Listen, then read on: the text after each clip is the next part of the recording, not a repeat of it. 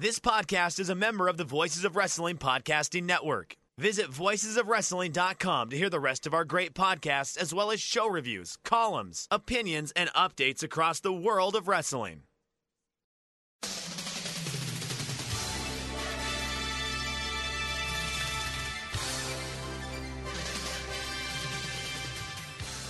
Hello, everybody, and welcome to the Super J Cast. I'm Joel, joined by Dave. I don't know what I'm doing the podcast in this smooth and silky voice. Uh, it is Friday, the 17th of June. This is episode 214. Damon, how's it going?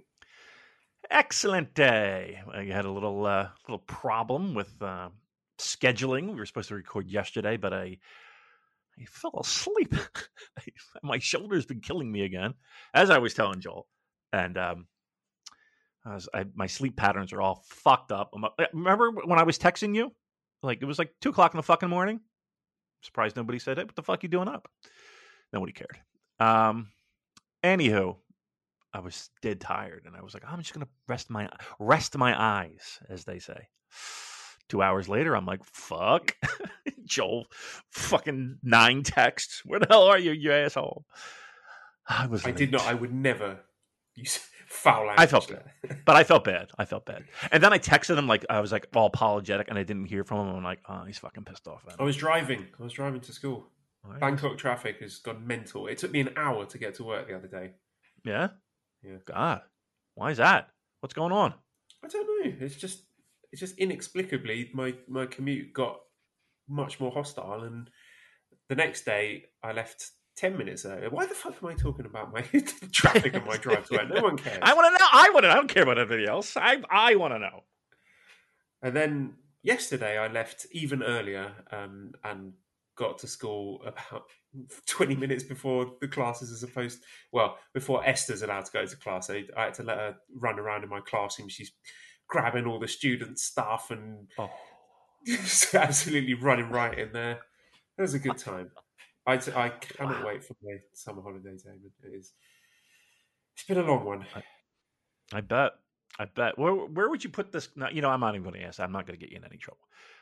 I'm not going to get you in any trouble. But uh, yeah, and then uh, the little one hurt her lip, right? That's- Yeah, she uh, fell over on Sunday, smacked her bottom lip against some stone steps. She needed to go and get nine stitches, which was- nine.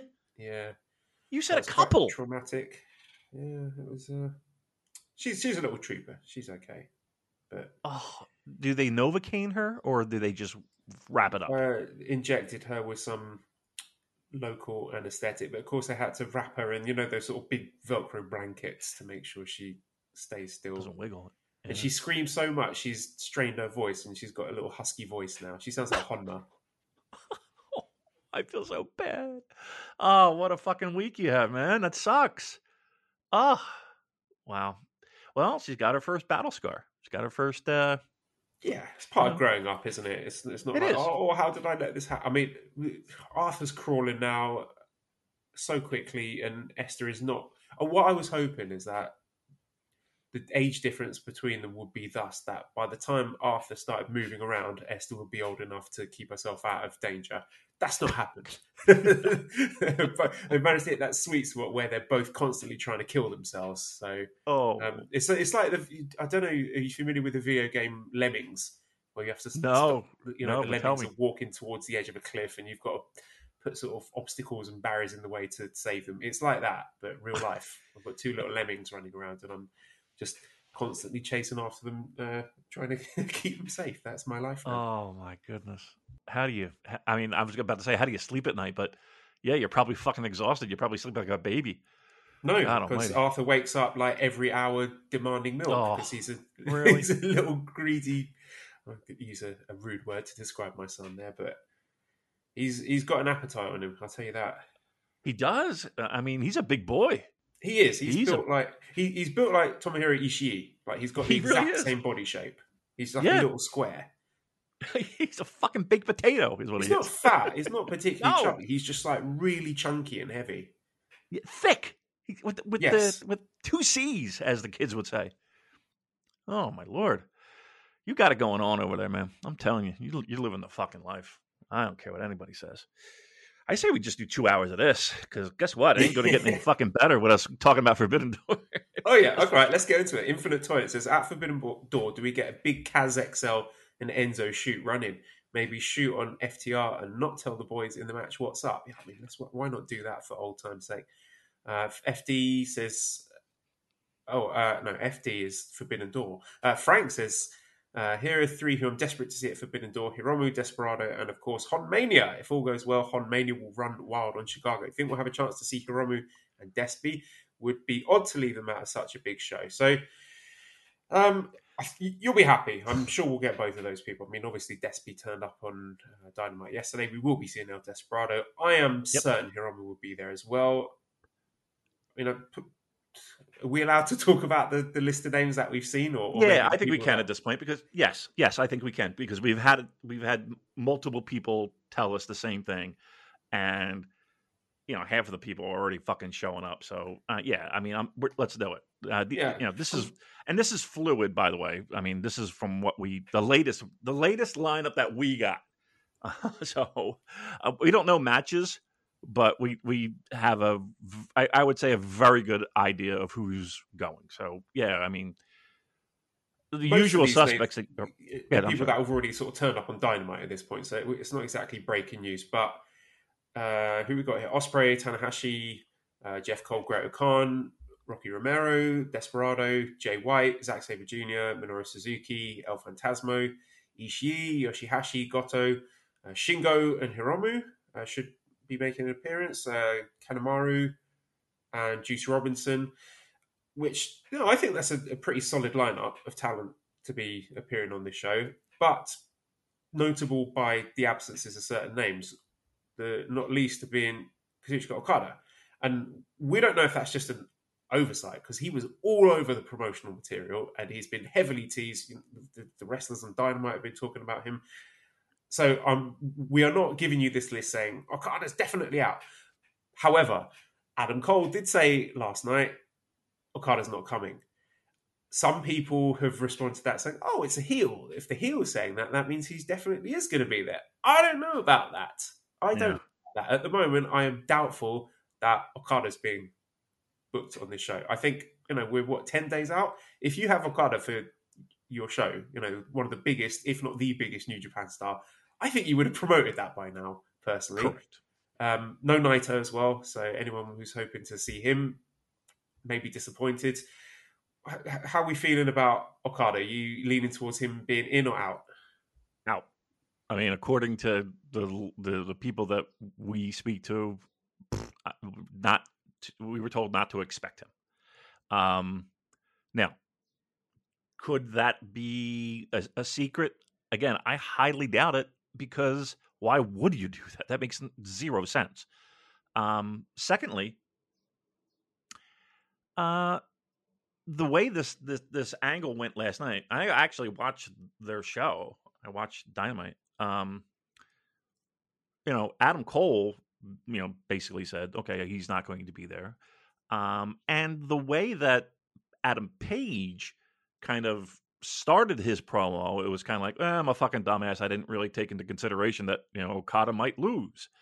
And Jay White, you know, would be a champion and blah, blah, blah. So I'm, I want to challenge Jay White. And lo and behold, Jay White shows up um, and uh, lays out uh, Adam Page.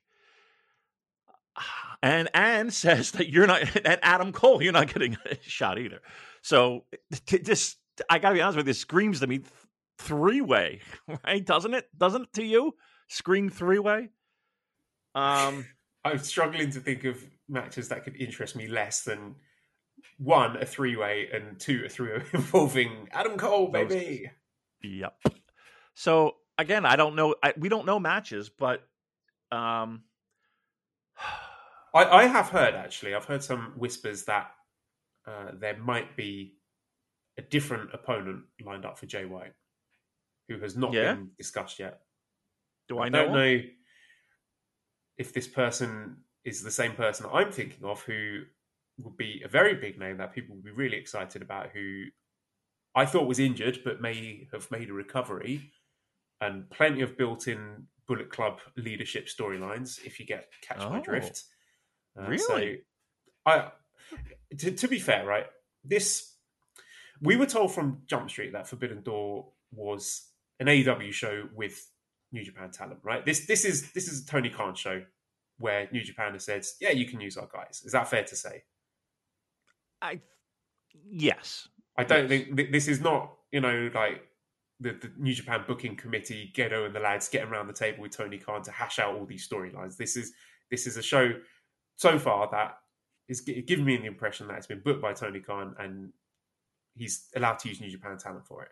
So, with that being said, um, he, I think, has built up enough uh, cachet and, and trust with the fan base where I'll give him the benefit of the doubt. You know, I'm not going to completely shit on Forbidden Door and say, "Oh, this is irredeemable trash." I will wait and see the matches when they're announced before I, I make a conclusive judgment on it.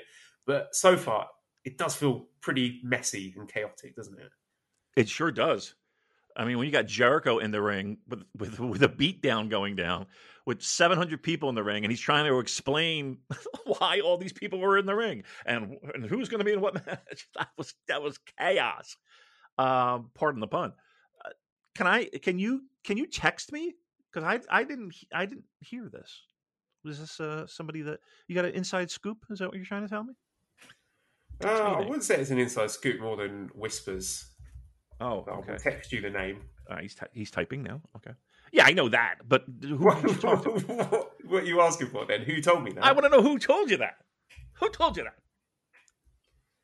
Oh, okay. That's a. I would say that's a pretty reliable person, right? Right? You would would you say that's a reliable person? Uh, yeah, not as Yeah. not as reliable as us, but pretty No. reliable. Certainly not. Certainly not. Okay, that's that's an, that, that, Uh, uh, by the way, anyone who, who is in our Discord and uh, prior to the announcement of the lineups of the G1 names, you're welcome. hmm hmm Oh, and also, I will say this: that if if Joel tweets out something where he, f- boy, I got to, str- if he starts off a tweet with, boy, I have a feeling that something. Trust me, we were told, and we just were told not to tell, and we're trying to find a way to tell everyone. it's not. It, it, what can we do? You know what I mean? What What are we going to do? So I thought that was pretty funny, Joel. when you tweeted that. Damon, how, how are we feeling about Will Ospreay versus Orange Cassidy? Ugh. Um. All right. Look, I I know for a fact that the man behind the Orange Cassidy character can go.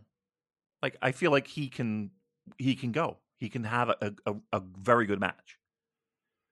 The problem is is that the character's limitations on what he does in the ring. And again, people might bring up, well, he had a great match with Pac and Kenny Omega, I know, I know, and, and Jericho match. Okay. I would think, uh, this is just me. If I'm going down that roster of guys who I would put in the ring with Will Ospreay, who arguably, and again, whether uh, I say arguably, one of the better pro wrestlers today. I don't think Orange Cassidy would be in my top 20. No, that's exactly what I said. Like he would, he'd be near the bottom of my list of dream match opponents in AEW for Will Ospreay. And yeah, I'm sure the match will be really fun. I'm sure it will be good. Uh, I don't watch Orange Cassidy that much. I've been told that he can go, so I'm sure when I watch this, I'll have a good time. But this is what I mean. We strayed away from dream match territory, and we're getting into kind. Of, It feels more like a ROH War of the World show than Oh my God, you nailed it. matches. Yes. Yep, you fucking nailed it. You nailed it. Now, if what is being whispered about comes to pass, um, boy, they're waiting. They're waiting for. They're taking their sweet fucking time with that, aren't they? Number one. Number two, we still have the possibility, and I'm sure that they're waiting to make sure because they don't want to say that they're doing it and then have to cancel that due to injury. But we still have the opportunity of of Bryan and Zack, right? That's still on the table, right? Yes. If Bryan is healthy, do you think that's a singles match or do you think it's some sort of tag match? Here's the problem: the list of names that we have, like, there's going to have to be a fuck ton of tag matches, right? It just has to be. So, I mean, you would think we're talking factions together. So you would think Hiromu and Shingo are a tag team. Um, I mean, ELP. Where, where where's ELP fitting into all? Well, if Juice is there as well, maybe Juice and ELP could be teaming up. True. Okay, there you go. That's I forgot about Juice. And then in terms Um, of Suzuki Gun, we've got we've got Zack, we've got Lance Archer, we've got Despy, we've got Suzuki. Forgive me, I don't know ex- how many of those guys have already been announced in matches, but there's enough Suzuki Gun guys there for me to be sweating and thinking, are they actually going to deliver this singles match? But it's, it all, all comes down to the politics, isn't it? And I just feel that these two companies are a long way away from being comfortable to put on a real dream match where you don't know who's going to win. Now, Punk versus Tanahashi, I think was a dream match, but Correct. a safe dream match in as much as you know Tanahashi's Teflon. He will put anyone over, and he can lose to Punk, no problems. And that was a big enough dream match that I think you put that at the top of the card. There's enough goodwill that they could fill out the rest with stuff like Ospreay versus Orange Cassidy, and people are not going to mind too much. But now that we've got Tanahashi versus Moxley, which let's be honest, that was a New Japan mid card match. That was for their mid card title, for the US title, and now that's become the main event of this quote unquote super show. So I think we we are, as I said, a long way away from getting pure dream matches. We're now getting into safe matches. So Zack versus Danielson, I think that is relatively safe. Zack can take the loss there. I don't think anyone from New Japan is going to be like, oh, there's no way Zack can eat a pin going into the G1. He can lose to Danielson absolutely fine. So I think that is one that they could and should put on Forbidden Door. I think so too. I, I mean, eh, again, I can only say what is concrete at this point. Um, and the lineup right now that has been announced, I, I, I'm I'm lukewarm to right now. Again, we have a week to go, a little bit more than a week to go. Um, they they have to do shit quickly. Um, c- could they do shit? Yes. It's not like they have to worry about walk up sales, right? It's not like the building is sold. Uh, like it's a packed house. If if anybody is is you know if if we're trying to to to light a light a fuse here under people's interest, it's- all about pay per view at this point. Um, like I said, right now I'm kind of lukewarm to this show. Ma- I'm sorry, Mox Tanahashi does nothing for me. It really doesn't do anything for me. I just Yeah, think that that's, that's not a sexy main event at all. it's not like, and, but and, but here's the thing: I like both of them. Obviously, I, I love Tanahashi, um, but I just think that the style is is I, I don't I don't I mean they're professionals and they're they're you know one of them is arguably the greatest pro wrestler of all time. So could could could if I if I trust anybody, I got to put my trust in that. I just don't. I see the the mix not being a good mix. I, I just don't. But again, we're speculating. I, I I feel like if I speculate though, I I I've been disappointed so far. And again, they had a dream match on the on the on the books that they had to to, to scrap. That's that's fair. We got to give them credit for it. Other than that, right now, you're right. This feels like War of the Worlds. It really does. It feels like we need to put on silly tag matches to squeeze people in on the show. Let me ask you. Let me just say this. I'm just going to say it right now. It is preposterous to me. I understand that he might have be having a child uh, soon. I understand. The fact that Okada is is as of right now not on this fucking show is insane to me. The fact that Naito is nowhere to be found on this show is insanity. They've had how long to fucking sort this all out? It, it feels like New Japan got a phone call and said, "Hey, we got a show in two, in two weeks," and they were completely blindsided by it, and they're just fucking shoveling shit in as quickly as they possibly can. Yeah, I mean, you get that impression from the the hasty way that the Tanahashi Goto match was announced, and this sort of impromptu tournament that they've announced for the Road Two shows for this All Atlantic Championship. It does not feel like these are two companies that are on the same page and well organized and well booked. I've got this little headcanon where they've said to Naito, "Oh, do you want to be on the show, Tetsuya?" And then he sits down, watches an episode of Dynamite, and then goes, "Adios," and walks out. Yeah. And, and and speaking of adios, we can't use a lot of other talent because of dumb Yes. political bullshit. Yeah, I had a question is- about this multiverse aces with the recent news of Andrade not being able to work. Well, it says not being able to work Forbidden Door. I don't know if that's confirmed or if he just can't work New Japan, uh, along with Penta, Fénix, and Ryu Lee. Uh, apparently, he says he can't do New Japan because of politics. Do the benefits of the CMLL partnership outweigh the negatives? Okay, I, I, I guess I'll ask what's what's the positive?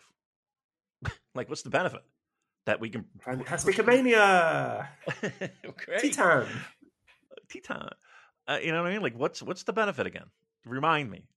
Uh, The fact Right, that we who can are the big stars that we can use from CMLL that uh, outweighing the likes of Andrade and Penta and Fénix and Ryu Lee? Because I'm not seeing any. Neither mine. Sorry. Uh, you know, it just it's just not there. And again, I understand the fact that we have this relationship where we can, you know, put talent down there for uh, you know excursions and all that. Wonderful. I don't know. Uh, Like to me, a dumb fucking pro wrestling nonsense partnership in this day and age where everyone is struggling to make a buck. We're do- we're doing this still. Like we're we're still here in this archaic fucking mindset. It is crazy. So that's where I'm at with this show. It's it's on paper as we sit here right now until anything else is announced. I'm lukewarm to it. Are there possibilities that could, it, it, could, it could get better? Yes, yes, there are. Um, but until they're in stone, I how could I, you know, how could we get excited? Here is something you could be excited for. Uh, Pro Wrestling V1 says, Is there a pre Forbidden Door JCast gathering plans? Is Joel making it to Oh. Chicago or is it just Damon? Well, I will definitely not be there, much like Kazuchika Okada. No, definitely not going. But Damon, you are interested in doing a meetup. Talk I'm to us. thinking, of, well, not more than thinking about it. Um, well, I'm kind of like, all right, you know, it's been a long time. Um, been a long time since we rock and rolled, kids. Uh, so uh, I'm going to throw it out there. Now, keep in mind, uh, I'm not calling a fucking place and reserving 400 tables and doing all that nonsense. That that fucking won't happen. Um, but I will say this: before Forbidden Door at the United Center, I will be at a a lovely uh, beer and and and brats and bacon is their uh, so it's called um, Kaiser Tiger Kaiser Tiger. And it's you could walk to the United Center eh, maybe a little bit long of a walk. I don't recommend it but they have a shuttle that apparently takes to and fro so it's like a beer garden with these unbelievable fucking sausages and bacon and all this shit. So that's where I'm going to be before Forbidden Door when I'm in my luxury suite, my Voices of Wrestling, vo- Voices of Wrestling luxury suite that uh, I will be in. We are, uh, we will be living high on the hog, if you will, with an open bar. Joel. I sold, I got to send you this fucking menu. It is fantastic. Top shelf liquor. Uh, I will be, uh, so even if the show sucks, uh, trust me, I'll get my money's worth. you know me. Um, so anyway, um, uh, look it up, Google it. It's called Kaiser Tiger. It's a beer garden. It's walkable to the United Center. There's a shuttle that goes there. I'll be there before the show, uh, probably like two or three hours before the show. Just you know, you'll you'll know it's me. I'll be the only fucking asshole with the Toronto Maple Leafs hat on, probably. Um, but yeah, so let's let's plan on that. If you feel like going, hit Joel up. That'd be a great idea. Hit Joel up with a little DM action if you could. Um, and then I'll, I'll see if I post can it in our some Discord as well. Our meetup Yes, channel. or Discord. Yeah, that'd be a good idea too. So again, the name of the joint. I'm not calling them. I'm not re- doing all this nonsense, but that's just where I'll be. If you want to meet up, I would love to see you. Kaiser Tiger, look it up. That's where I'll be before um, Forbidden Door. Yeah, I've looked it up now, and on the side of the building, painted in huge letters, it says sausage, bacon, and beer. Three of the best Mm. things. So definitely going to have a good time there. Should be nice. Yeah, I mean, it, look, it looked like a fucking great place, and like I said, get a couple, get a couple in you, hop over to the show, and uh, yeah, hopefully we'll we'll have some good times. Well, we'll have. We'll, here's the thing: we're definitely going to have some fucking good times. Good times are going to happen, whether we, you know we have we had a force the hand or not. So, um, yeah, let's do that. Let's do Kaiser Tiger and and uh, smiles all around. All right, let's talk about Dominion 612 in Osaka-jo Mm. Hall, which took place last Sunday. Overall thoughts on the show, Damon? It was it was lots of fairly short matches. A lot of them just sort of washed over me. I thought it was a solid show, pretty entertaining, with a great main event. How are you feeling about it? pretty much the same. And I'll go one step further for you. I thought this was Jay White's crowning achievement. To me, he was spectacular in this match. Now, I'm to I'm to put a little asterisk there in the sense of uh, you're not this is a Jay White match, right? So you know you kind of have an idea of what's happening. Not in so much interference, but working, heeling it up, um, just being an, an, an insufferable asshole during this match. Uh, and I thought he, you know what it, the thought occur- occurred to me? Jay White is better, and I'm gonna, and I don't care who the fuck. I, I think Jay White is a better all around heel than MJF. Would you agree with that? Yeah, Jay White's the total package. I, I really Yep. like MJF. He's got a lot of things going for him. I think he's improved tremendously in the ring. A lot of people kind of hand wave his wrestling, but I think he's got a lot better. I think he's a good wrestler, but Jay White is a great wrestler. And he ticks all the boxes for everything you need, not just for a great heel, but just for a great pro wrestler all round. He, I'm sure he's more than capable of being a tremendous baby face as well. Maybe we'll even get there. But uh, and one of the big debates coming out of this was the promo. Who had the better heel promo this year, Jay White or MJF? Which, again, I'm leaning more towards Jay White on this one, but it's a great conversation to have. Both tremendous talents, but yeah, Jay White. I mean, Liam asks, "Do people who doubt Jay White's ability to be a megastar have literal brainworms?" I mean, he was talking about this on the Discord and, and the booking of Jay White, and us and other people were thinking, "Oh, you know, he missed the G1 last year. He's been stagnating in the US. His He was. his his powers dropped. You know, he's not the, the huge star that he was at the end of Wrestle Kingdom, following that match with Ibushi. Can he get back to where he was? And you see his first match back, he immediately beats the top star in the company for the top title, clean as a whistle. I mean, there was a bit of bullshit during the match, but when it came down to that closing stretch, he won it clean. Mhm. That tells you everything you need to know about where this company CJ White. He is he is their guy for the future. And you know, comparing the booking with him with future uh, previous Bullet Club leaders they had, he is sort of on that level with Devitt. And you do you feel that AJ Styles and Kenny Omega were sort of stopgaps and fantastic stopgaps? Don't get me wrong, like all time great wrestlers. But in terms of guys that are New Japan products, you know, built in their dojo, the guys that they feel long term they're going to give the ball to and run with, are going to build the future of the company around. It feels like Jay White is absolutely on that level. Yeah. Yeah. I mean, just the fact that the homegrownness of it is uh, makes it a little bit more special. Um, and again, I think AJ Styles was unbelievable in in in his role in Bullet Club, and and Kenny Omega too. Kenny Omega too. Um, but I think what we have right here with Jay is young, um, incredibly talented, um, incredibly smart. Um, just he's not a, a guy who's going to rush through things. Like you never have to worry about him just rushing and and working too fast and and and like we talk a lot about like how Tanahashi makes everything count. Like if there is a heel that makes everything count, it's Jay White.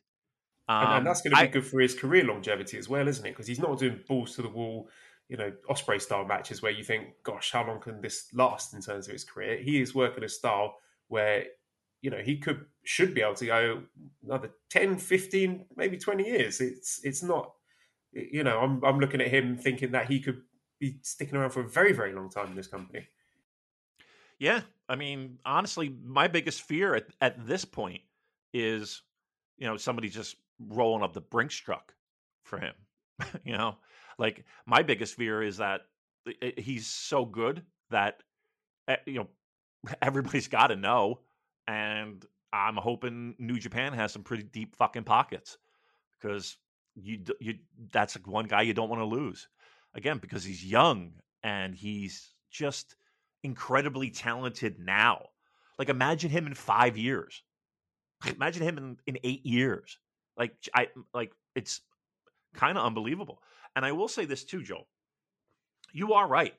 For a a good stretch, a year, this guy was, you know, off everyone's radar.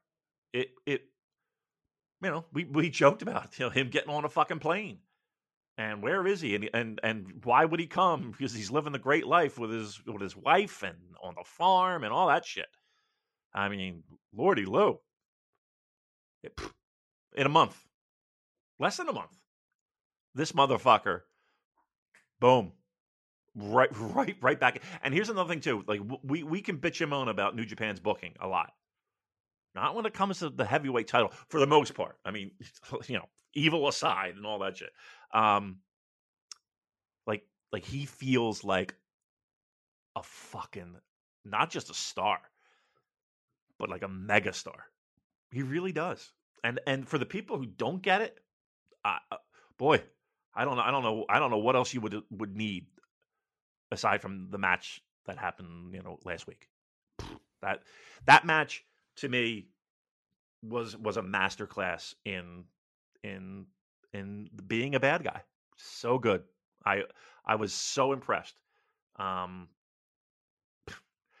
he's he's the king of the story match, isn't he? I mean, you this one and that Ibushi match at Wrestle Kingdom, where that Ibushi match is telling the story of him just basically crumbling before our eyes, falling apart, unable to break down Ibushi, and just you know looking again, what do I do? What do I do? And then that amazing post match promo where he's like, "This is Jamie speaking, help me."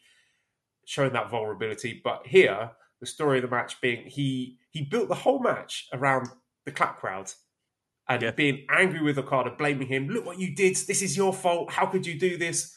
And it's like the story being he went into that match trying to fix that problem. So he was the whole match trying to get the crowd to cheer for Okada. Come on, cheer for him, clap for him. And then towards the end of the match, he's like, "Fuck it. If you're not going to cheer for Okada, then I'm going to make you cheer for me."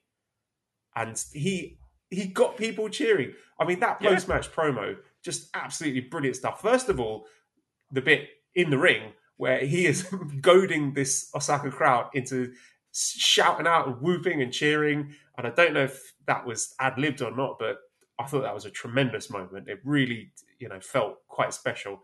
And then the backstage promo afterwards, where he's just basically took a torch to AEW and just effed their roster and built up about 10 different feuds in the space of three minutes just brilliant, brilliant stuff. The man's a genius.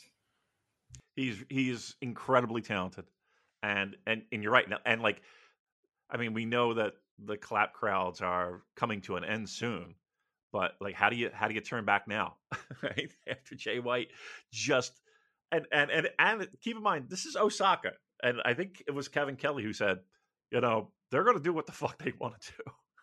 for a long, you know, don't, don't tell them what to do because they'll do the opposite. Um, he had him He had he had he had them in the palm of his fucking hand. Um, yeah, I mean, again, this is not going to be a match that necessarily would be, you know, I don't know, like like he's so unlike every other New Japan pro wrestler in that spot. Like it, he's just so different, and like he he feels like an absolute breath of fresh air. Pardon the pun.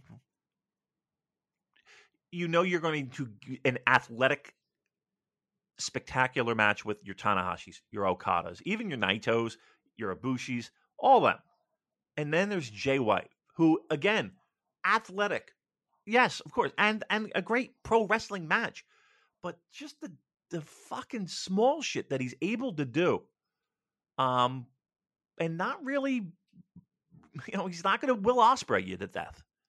I don't know. I was I was I was totally impressed. Like I like I have I have I it, it's been building for a long time. Um and then it cooled off. It definitely cooled off, not going to lie. But in a in a month, in a month's time, I have a newfound respect for Jay White. Absolutely.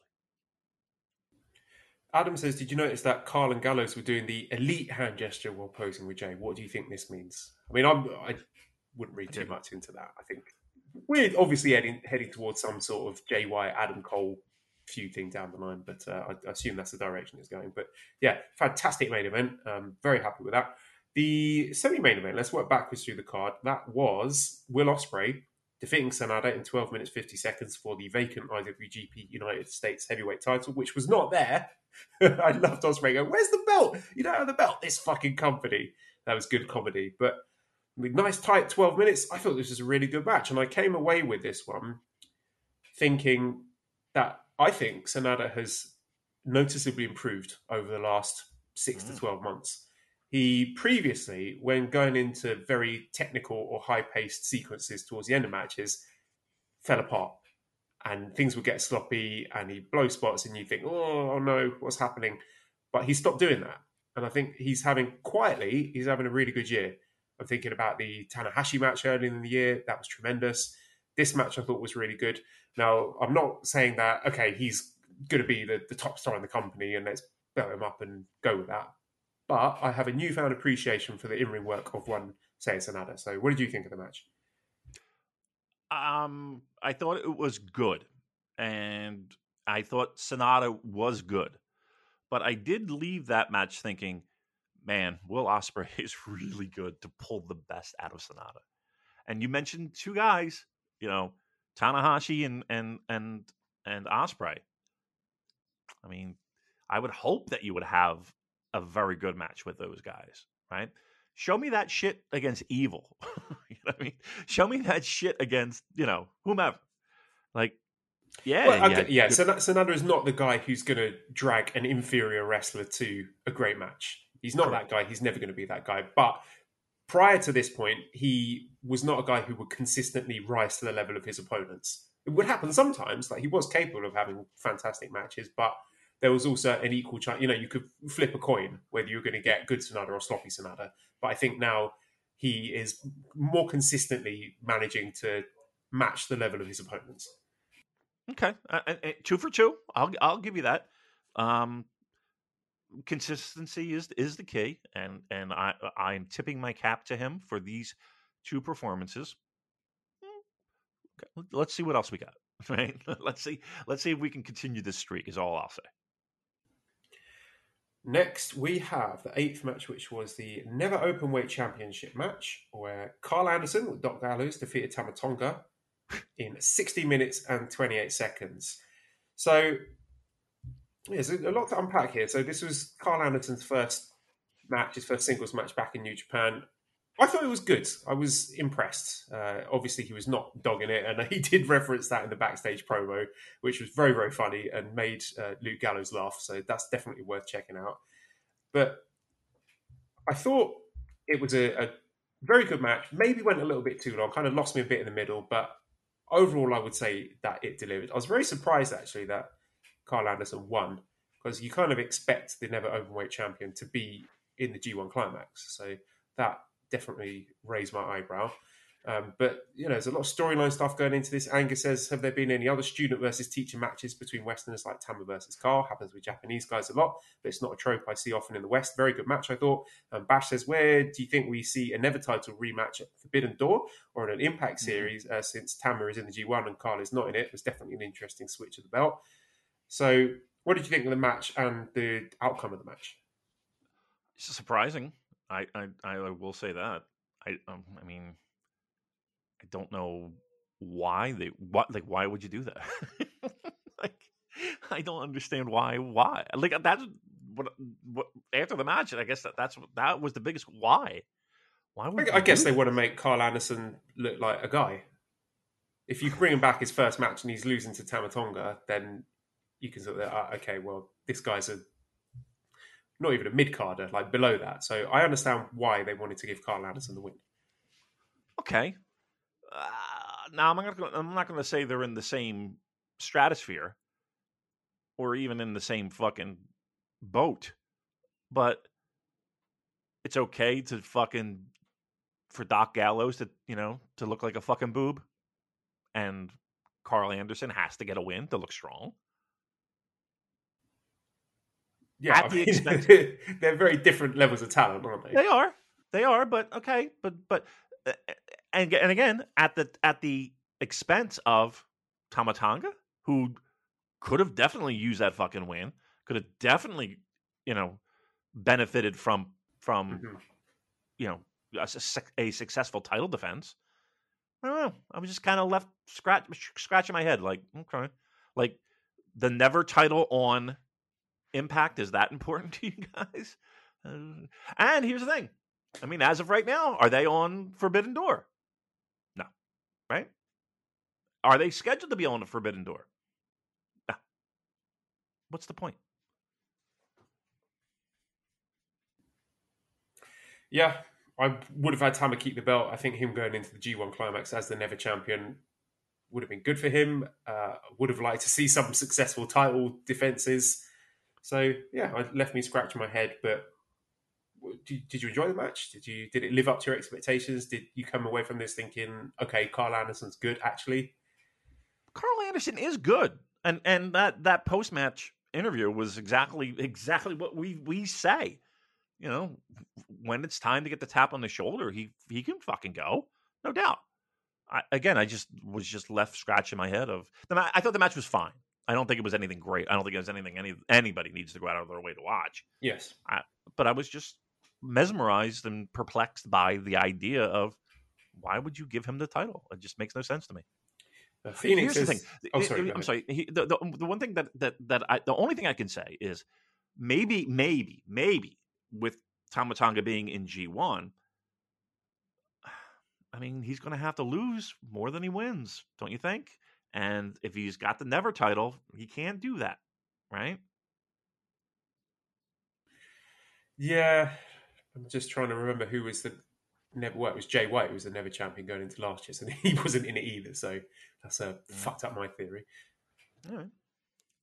All right. Well, uh, Phoenix says the Never brand has been defunct for years. Do you think the open weight belt, open weight belt, should be converted to have IWGP branding? No, I think it would be a tragedy if we lost out on the New Blood, Evolution, Valiantly, Eternal, Radical name value, which has a, a near and dear place in my heart. So I say keep it as the Never Openweight Championship, just for that wonderful a- acronym alone. Um, okay, the seventh match on the show was the KOPW 2022 Championship match with Shingo Takagi defeating Taichi in 10 minutes with an 11 to 10 score in a pinfall scramble match.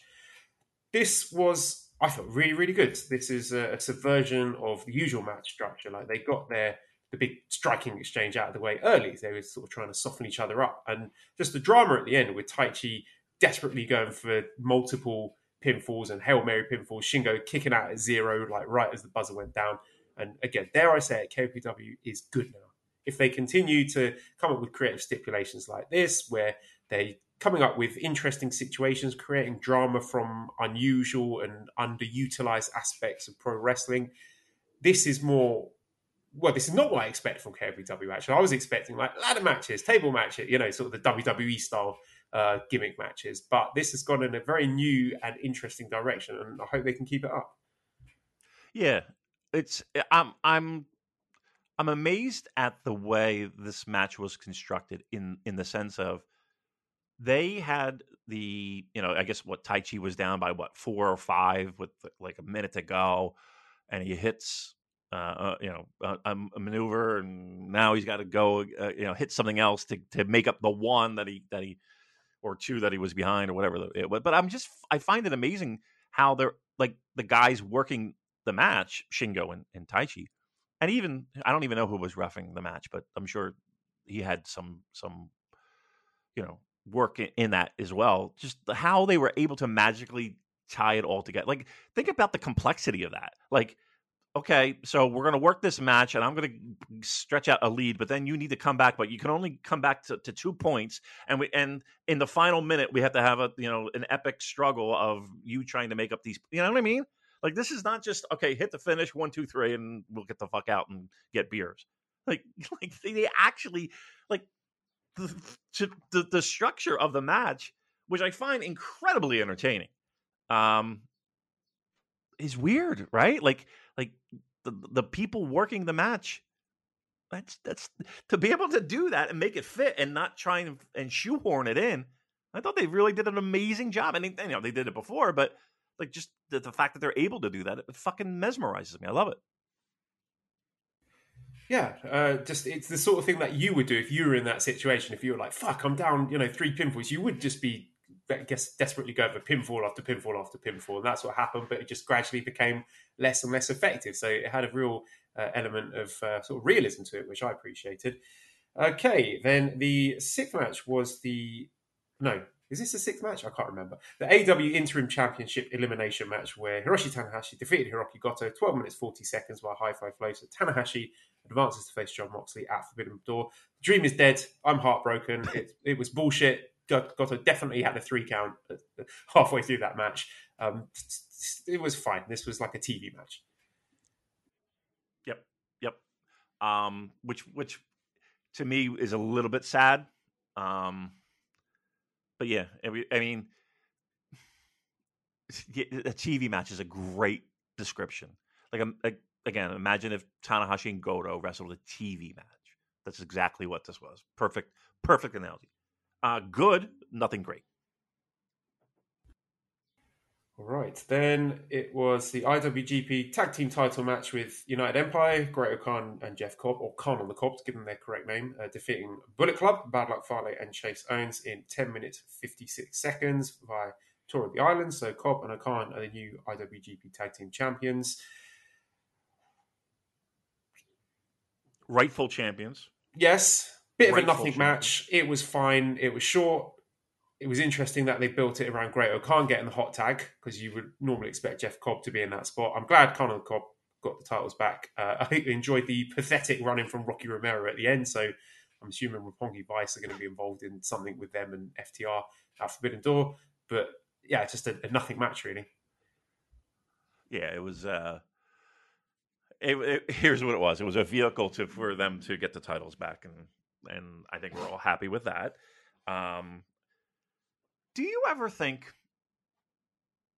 like why why did we even do that like what would have been the harm of them just beating chase and Fale instead of having to go through all this like like we just wound up in the same fucking spot just we all, all we did was kill time it feels like all we my only theory time. was that they, they wanted was to the plan all along i don't understand what's the point of, of this maybe they wanted to make chase and Fale look strong because they were going to put them both in the g1 Is that a good enough reason for them to G1 win the tag titles? All right, maybe. All right, let's talk about the G1 lineups then. Uh, yeah. So we got the announcements in I the middle of the show. I mean, that, that's all right. I think we're slightly out of sync. Should we just power through it? Well, we are now. Yeah, I think. Uh, I mean, I just you, you, keep dropping in and out, but yeah, I, I got you now. Okay. So Oh, we got our G1 climax announcements. We have 28 people. We have four blocks of seven. We're going back to the old year 2000 format where we're going to have semi finals and then the final night we'll have the finals. with that wonderful music track from the VTR, one of my favorite New Japan songs, that theme.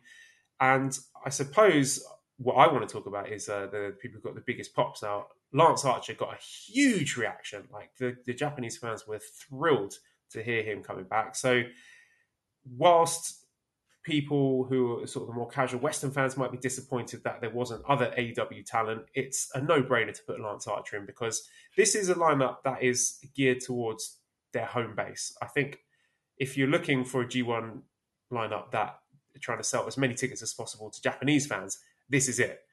You could tell from the, the reception that Lance Archer got. Uh, ELP got a huge pop as well. People really excited to see him in the lineup. Filthy Tom Lawlor, there was a good reaction to that. Uh, also, return of Jay White and Kenta. People were really excited. Like maybe they didn't expect guys like Ospreay and Jay White to be back this year, and, and Kenta being healthy enough to work it. They were obviously very excited about that. And, and even Finlay got a good pop there. So I think it's a, a strong lineup. Maybe not the sexiest for the casual Western fan, but one where I mean, at the end of the day, when it comes to the G1, it's for New Japan more about using the talent that they already have on their books rather than the fun cross promotional stuff that you get in Best of the Super Juniors. Because in Best of the Super Juniors, you know, they don't have enough of their own full time uh, native talent to run uh, two blocks of ten. So they do have to reach out to outside companies, and you get a more of an international flavour. But G1 is not about that. G1 is about look, we've got these guys, we're going to use them, and you know, bringing in some names that might get some uh, boosted ticket sales in Japan. Uh, how are you feeling about the lineups? Well, look, I think everybody kind of got got a little frothy at the idea of um, outside people coming in for G1, and you know, if you look at it, eh, and I think a, a, another problem is that you had a lot of these AEW guys talking about, oh, I would love to be in G1. If Tony sent me over there, I it, it would be great, um, et cetera, et cetera, et cetera. Um, the reality of it, though, is you're right. It, it this is uh, about the talent that's here. Keep in mind, this is this is a month long tournament. This is you, major guys in AEW cannot afford, from a storyline perspective, from a from a uh, promotional perspective, from whatever you know, and the honest to God truth. I mean, injuries have played a part in it, I'm sure, but you know, the fact that they're going to be away from their families for a, a you know a good solid month, you know, when when it really comes down to it, that's that's a big deal. Now, uh, I also think that look at the names that they did bring in. There, there, there is familiarity with New Japan already. I mean, Lance Archer, uh, Tom Lawlor. You know, these are people that are, you know, they're they're the company guys, right? Um, Archer aside, you know, he's an AEW guy, but let's be honest here, you know, he's probably more famous for, for his New Japan stuff. Um, I like the fact Henare's in it. I think that's a well deserved one. Um, I would have loved to have seen more surprises. I think everybody would. But again, the reality of it is, is that they're not going to call all Japan. They're not going to call Noah. They're not going to call all these people. And and speaking of which, speaking of Noah, correct me if I'm wrong, Joel. Didn't we have an announcer from Noah uh, make a comment to you about wait until G1 lineups, or I'm going to screenshot? Did you remember that one? Do you remember that one, Joe? Um, that man says a lot of things. I tend to not really pay too much attention. I'm just saying. Well, listen, we got the receipts. We got the fucking receipts. Noah from Noah. And and I'll go so far as to say uh, that even Kojima's not even in G1. so what do you think of that title? No, yeah, I was a GHC heavyweight champion. Right, why who, not even good enough to make the cut for the Grade One climax. Apparently, good enough to exactly. be the top guy in yeah. There you go. There you go. And uh, direct all direct messages to uh, we're just kidding, kids. We're just having a little fun, a little laugh, a little laugh. All right. Uh, anything else on the show that we need to uh, discuss? I want to talk more about this G1. So uh, I think just a few Oh. interesting takeaways here. We have fewer matches this time, so there'll be 87 matches instead of 91. And of course, each of the wrestlers will be wrestling six matches instead of nine. So I think that's a bonus. It's going to be less sort of physically taxing on them. And they're also the, the- there's a, a good report on this on the Voice of Wrestling Patreon, talking about things like spreading out the talent to protect money matches.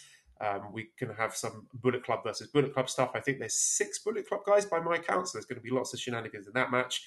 Uh, talking about El Fantasmo's rise. I mean, how about that ELP getting in the G1? I think that's a great move. And one of the low key success stories of this year has been the elevation of El Fantasmo. So I, I think well deserved. I'm excited to see what he can do in the G1 climax. Uh, of course, uh, I think it says here Tanga Loa would have been in it. So yeah, he obviously he's got shoulder injury, so he can't be. So maybe a few things were changed around at the last minute because he was not able to make it. Uh, Jay Reezy Min says, "Is it good use of my man Lance Archer for the G1 this year?" Uh, Morning Pro says, do you think some fans are being unreasonable being let down by Archer being the AEW representative in the G1? It's not like New Japan can unilaterally pick anyone they want from AEW. At least it's someone who totally makes sense being in the G1 and is popular with the Japan crowd.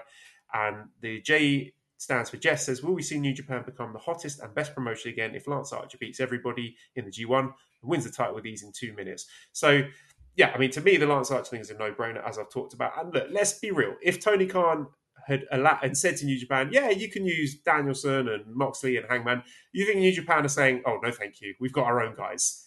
If they those guys were on the table, Right. they would be in the G1. So I think this is just the case of something that's mutually beneficial. Lance Archer's not doing anything. He's a, a great addition for the domestic fans. And if there were uh, bigger talent available, I'm sure New Japan would have taken them, right? I, I I can't see why they wouldn't, right? Um, it, it would they would be they would be silly not to. So yeah, I mean, a- again, the idea of, of our fantasy booking, um, you know, it's a wonderful thing, but it's it's fun to dream. Eventually, uh, you would think some of these matches will occur. I guess we have to be a little bit patient now. We've had some whispers as well. We don't have blocks yet, but that there might be a big boy block. They might put all the big lads together in one block. So Ooh. if that happens, that's a, another scoop for the Super J cast. Uh, I, I think that would be pretty cool. You know, put all the guys like Fale and Archer and Jeff Cobb and Jonah all in the same block. I think that would be a lot of fun. Uh, I don't know how they're going to organize it. If it's going to be every night has an A block, B block, C block, and D block match, or if it's just going to be all A block on a given night. Uh, so that's going to be something to be interesting to look at when the, the blocks come out. Uh, Cashew is like says, do you think the four bracket G1 will be only for this year? Would you like to see it continue this way after 2022? Also, why do you think New Japan did it this way as opposed to the classic two block format? I just think they had a lot of guys that they wanted to use, and, and all the, the advantages that I've listed out, being able to protect those money matches and have fewer matches, it's less of a physical strain on their talent. And you know, as we're seeing injuries piling up across wrestling, that can only be a good thing. Uh, do I think they're going to keep it? Well, we'll see how it goes this year. I personally, I like to have it as the twenty. Like you can say, these are the the twenty best guys in the company, and it's got that prestige. It does feel a little bit watered down when, you know, with, with the greatest respect, having people like Yujiro and Fada, you don't really need them in there per se. So I was happy enough with the 20, but I understand the reasons why they've expanded it. Um, the Karina Crow says, if there was to be a G1 winner who has yet to ever win it in this set, who would be your preferred pick to put it off? And Violet Skipping says, blocks to be confirmed, but who could you see being in the mix in the blocks in the semis and in the final? So I suppose the interesting here is we could have some fresher names winning their block and uh, elevating some people. So is there anyone from that list that you think would be fun as a uh, either a first time block winner or maybe winning the tournament outright? Uh, I would be looking at Great-O-Khan. I would love Os- to see him win a block. I think O-Khan would be great. I think Ospreay would be great. Um, I'm trying to think of people like that have not won. Um, Shingo, they did Shingo Mhm. win? Shingo didn't win. No, yeah, Um, he, he me could be a good block winner. Um, I mean, those are names that are, that that would be nice to see. I think of those names, I think Ospreay's probably the, the best, the, the most likely to have happen. Um, and also to kind of double back on on uh, will will this stay the same? Keep in mind, it, this they've done this for just about everything possibly they could do with the 50 year celebration, right? So everything's bigger and better. Um, so I don't know if they'll do the same. Um, it's kind of hard to go back in time, but you know, it's pro wrestling. If, if if if they if they if they feel it's necessary, they will. But I think the fiftieth um, might have something to do with that as well. Another interesting tidbit here from the uh, Patreon report from Voices of Wrestling on their ten dollar tier. You go and throw them some money. Uh, Ishii was one of the last men in, so that's a bit of a surprise. One day, and it's probably going to come sooner rather than later. Ishii will not be included in the G one, and people are going to lose their shit. And I think it will be a sad day. But let's not forget, this is a guy who's what, 46, nearly 47. Uh, so yeah, time catches up with all of us in the end. Um, all right, so the fourth match on the show was the Never Openweight Six Man Tag Team Championship, where House of Torture, Evil Sho, and Yujiro defeated Kanemaru, Zack Sabre Jr., and Desperado in 9 minutes 26 seconds. And Sho got the pin over Kanemaru with the shock arrow. Again, I keep saying it, this is the perfect spot for House of Torture. I think they're great here. They, they've got a very different reign to the Chaos reign. You know, we are not getting 36 minute epic Korakuen Hall main events. That's not happening. But I think this is for the, you know, the fourth match of a nine ten match show. This is absolutely fine. You know, nine minutes long. This is uh, perfectly adequate for the spot it's been given.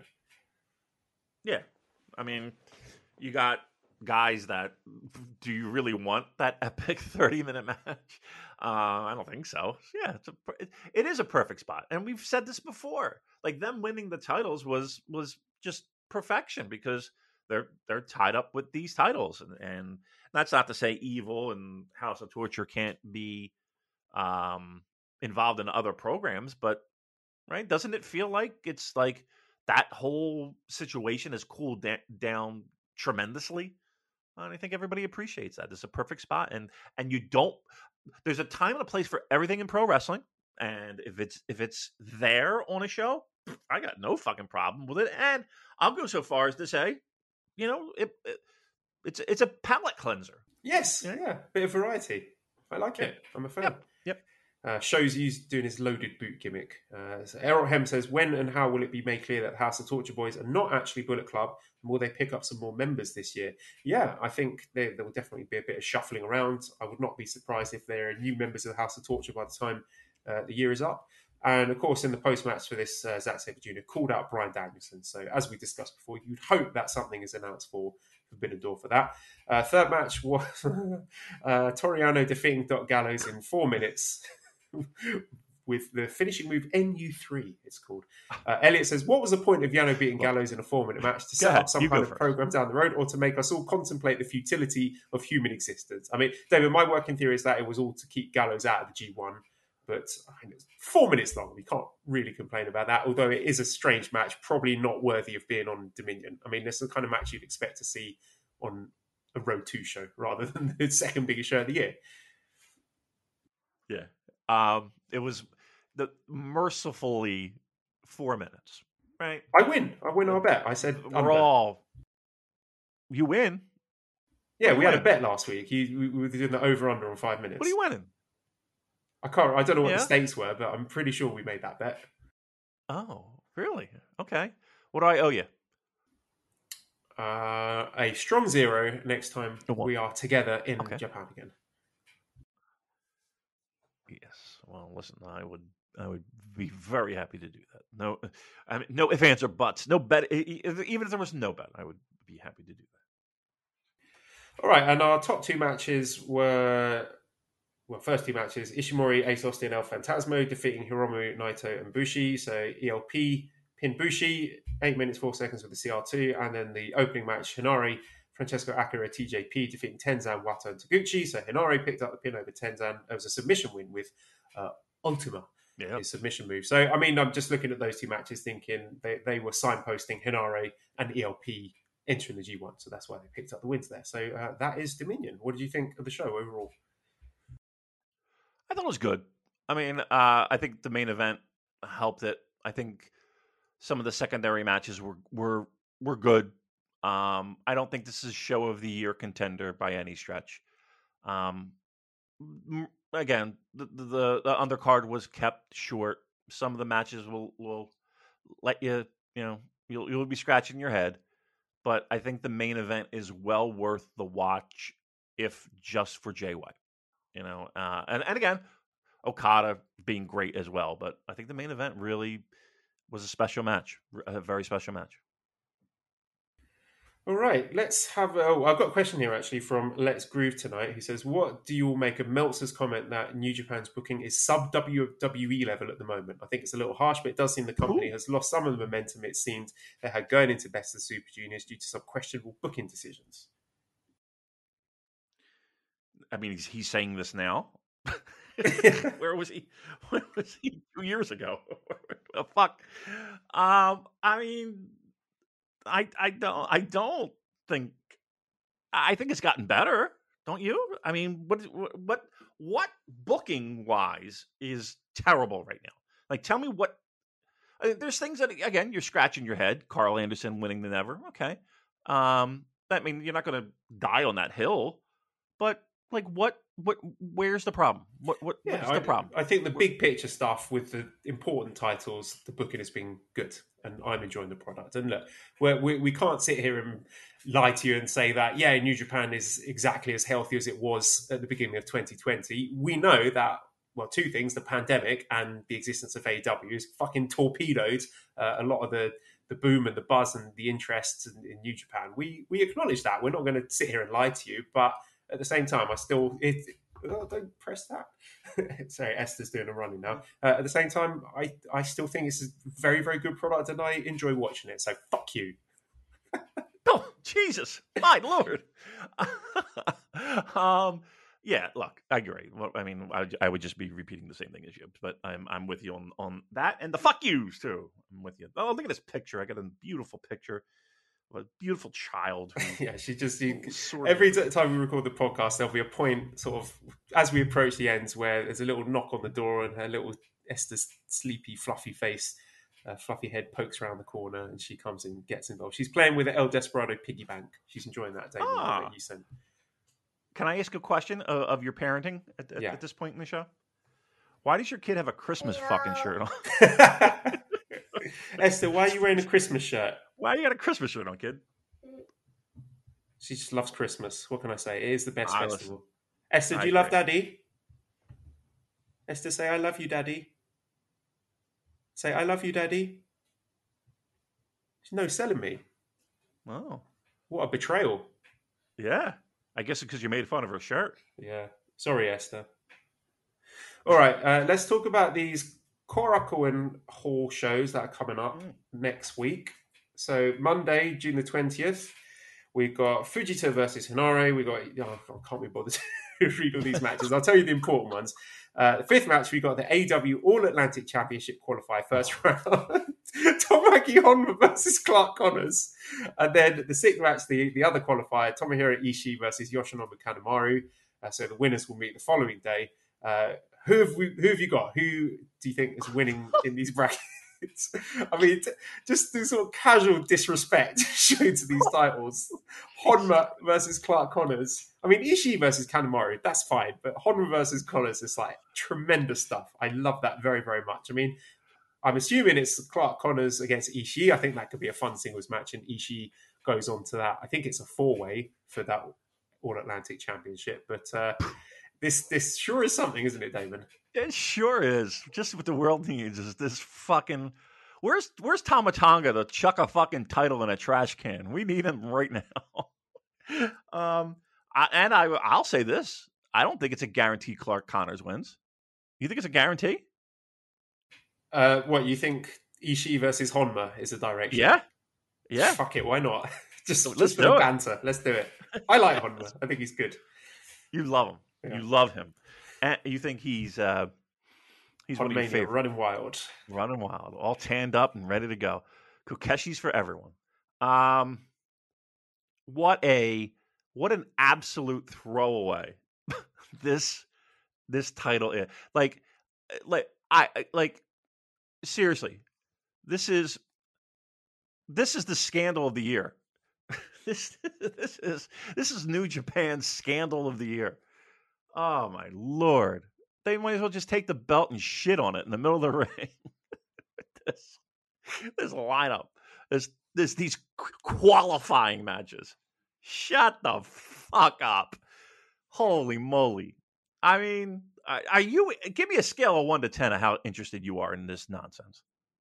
Uh, I'm quite interested, actually. What? Yeah, I, I mean, for the, the, New Japan offerings, I just think the the approaching it through the lens of who did New Japan book and how much did they know about it. It just just screams like last minute scrambling. Ah, we've got to fill up this on the roster. Who have we got? Who's not doing anything? All right, Clark, Honma, you're in. so from that aspect, I think it's quite interesting. I, you know, am I interested in investing in the prestige of this style? Absolutely not. But just looking at it from uh, examine it from a viewpoint of the relationship between the two companies and cocaine fueled booking from one end and uh, the other side of the company being, oh fuck, we've got to get some guys for a tournament. Who we got? I think that's quite funny. Yeah, it it, it, it kind of is actually. You know, it's just the the sheer absurdity of it. All right, look, I guess um this title, like, what the fuck? Uh, so Ishii's winning this, right? Yeah. So Ishii's going, in, and he's going to be the representative in this tournament. How many fucking matches are going to be on this Forbidden Door show? There's going to be like 200 matches. Yeah, I was, honestly, I'm exhausted with the, all the arguing. It was mainly yesterday arguing about the booking of Forbidden Door. Just, just wake me up when the card's actually announced. Wake me up when the show's starting. I'll watch it. I'll have a good time. But just the endless debating. Oh, is this guy going to be there? Whose fault is this? Why have they not announced this? Blah, blah, blah. It's, it's fucking exhausting. And one of the things I was dreading with this partnership between the two companies. But there's been uh, plenty to laugh at along the way, so there's that.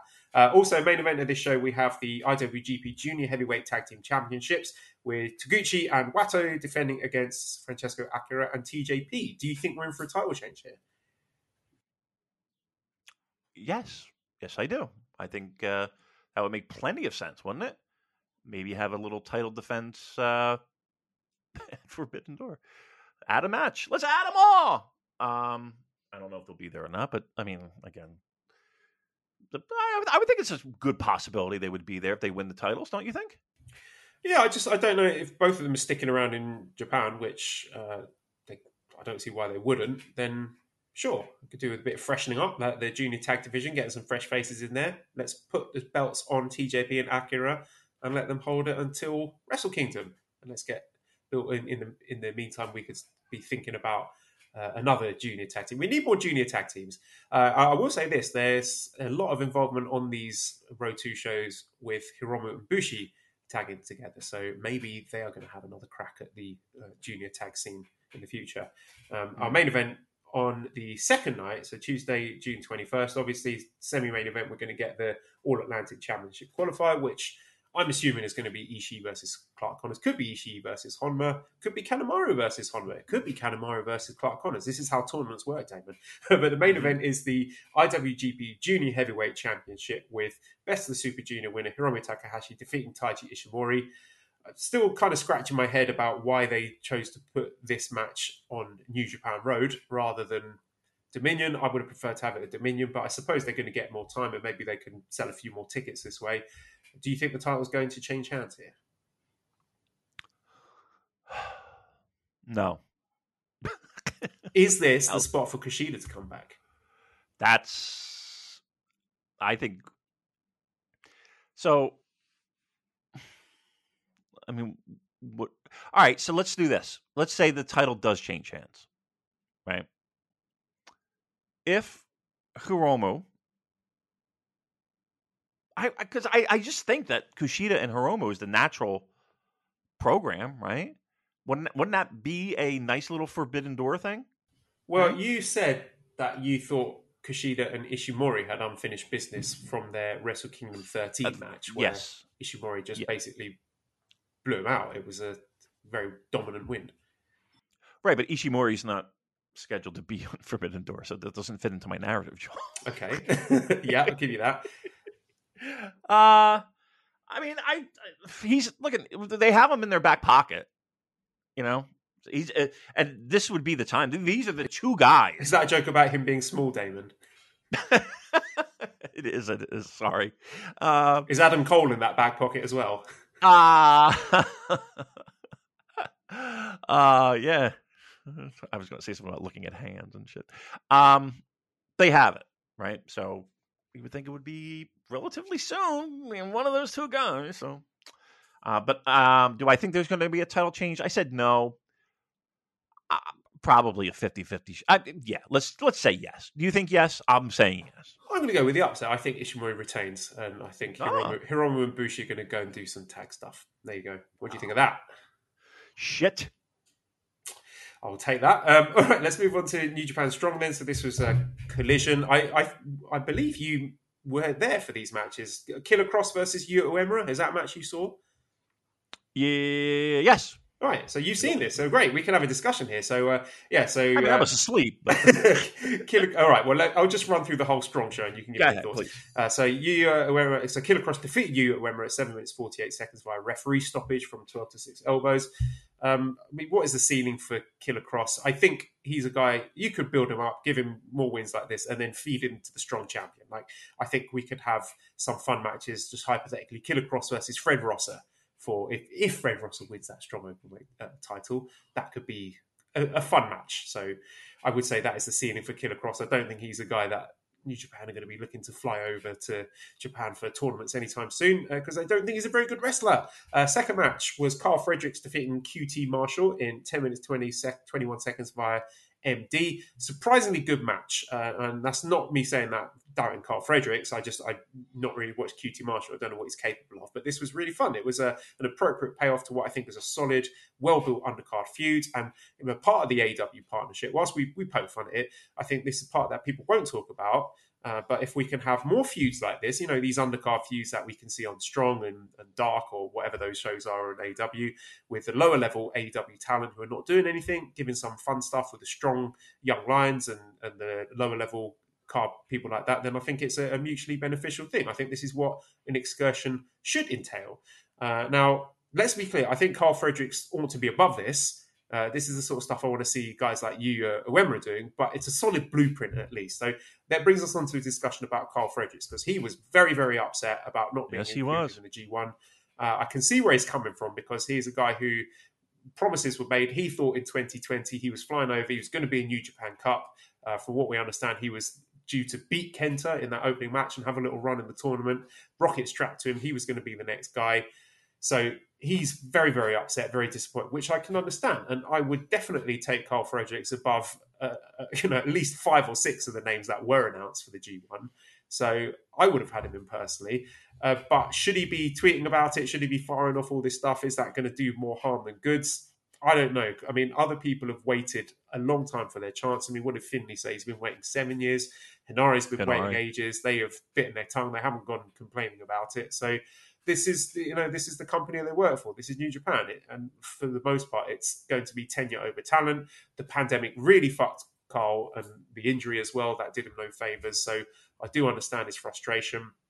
And it is to some extent exposing flaws in the dojo system where, you know, guys have got to go through this excursion process, come hell or high water, and it's very, very rarely that they deviate from that. And often, you know, it feels like you're wasting years of careers of guys who are ready to go now. I mean, you look at Yota Tsuji, you Remu, Ren Narita, these guys are ready for the New Japan main roster. So why they're fucking about in their black trunks just because that's the way we've always done it. Some people would say that's a waste of time. Uh, how are you feeling about Karl Fredericks? I think they're wasting an opportunity with him. I really do. Like, like he's one of those guys. We talked about Jay White and being young and being just so talented. And I'm not saying Karl Fredericks is Jay White, but you you would have thought that by now there would have been something done with him. And how many times have we talked about Strong? And how many times have we talked about? I mean, he's not even a top guy on Strong, is he? You know what I mean? Like something's not right there. And and I get his frustrations. Um in the same breath, Joel, you are right. Um now there could be other circumstances that are that are, that would make him fire off angry tweets. But you know, and it, the, the the the long and the short of it is I- they're fucking up. Uh, You got a talented guy. I don't I don't understand what what what possibly could we be waiting for with Karl Fredericks? You know what I mean? Like what are, what are they waiting for? Like what's like just give them a meaningful program.